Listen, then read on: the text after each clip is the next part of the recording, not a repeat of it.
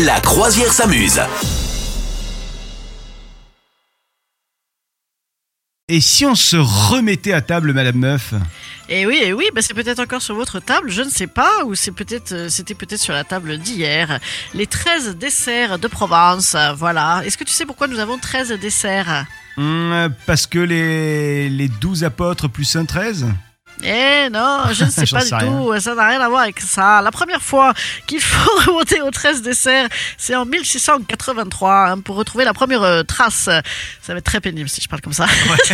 la première trace des 13 desserts, voilà, dans les écrits d'un curé de Marseille, Ah ouais. où il a fait notion, il, parle de la notion d'abondance. Donc écoute, en 2022, du coup, on n'a plus le droit, car rappelle-toi, c'est fini l'abondance. hein. il nous l'a dit notre président cet Ah oui, c'est été. vrai. Maintenant, c'est la sobriété. Donc, les gars, il va falloir choisir dans les 13 desserts. Bon, en même temps, perso, moi, dans les 13 desserts, je suis pas euh, fan fan de grand chose. Je te cache pas, je préfère garder bah, cette- bonne vieille bûche. Oh, Ah, t'aimes voilà. pas la, la- Comment ça s'appelle? La pompe? La pompe à huile?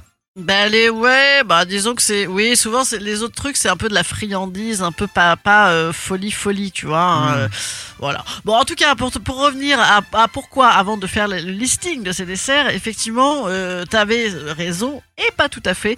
On est euh, donc sur la symbolique religieuse des douze apôtres plus one, hein, the bad one, maybe. The Bad One. Mais également, voilà, du coup, le chiffre 13 pour les 13 convives. Hein, tu sais, le 13 à table qui vient, bien sûr, de cette tradition du fameux Judas. Ouais. Voilà. Tu sais que c'était Euh, une femme en fait, Judas?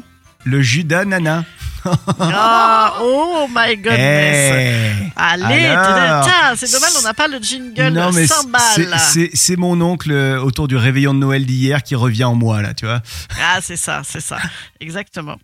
Alors, qu'est-ce qu'on a dans ces 13 desserts? Et effectivement, on a des trucs où franchement, on n'est quasiment pas de l'ordre du dessert. T'as parlé de- effectivement de la pompe à huile, donc la, la fougasse un petit peu fleur d'orangéisée, euh, qui est le truc le plus sexy avec le calisson, tu vois, avec le calisson. Euh, sinon, derrière, on est sur des trucs pas super funky, les noix, les noisettes, les figues sèches, les raisins secs, les amandes. Bon, bah, en fait, on est sur des fruits secs, les amis. Hein. Le nougat, voilà. Ah, ça, c'est bon, ça, le nougat. Nougat blanc, nougat noir, date, Ouais. nougat rouge. Personnellement, je connaissais même pas. Les oranges et les clémentines, le melon d'eau qui n'est pas de saison, le fruit exotique qui vient en avion. Voilà. Donc écoutez, moi je pense que il faut en rester au petit calisson et à la pompe à huile. Ça c'est sexy. Le reste c'est pas super funky. T'es sûr le coup du melon? Après, Je suis pas je- sûr, hein, parce que je vais te dire, ma mère, elle est, elle est, elle est fan absolue des 13 desserts, donc chaque année on y Ah a ouais? droit.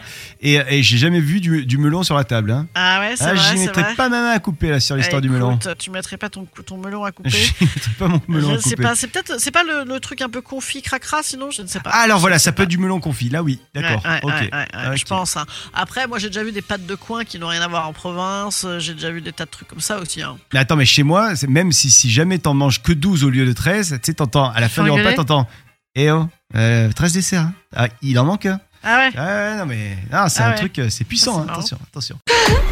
Vous souhaitez devenir sponsor de ce podcast? Contact à lafabriquaudio.com.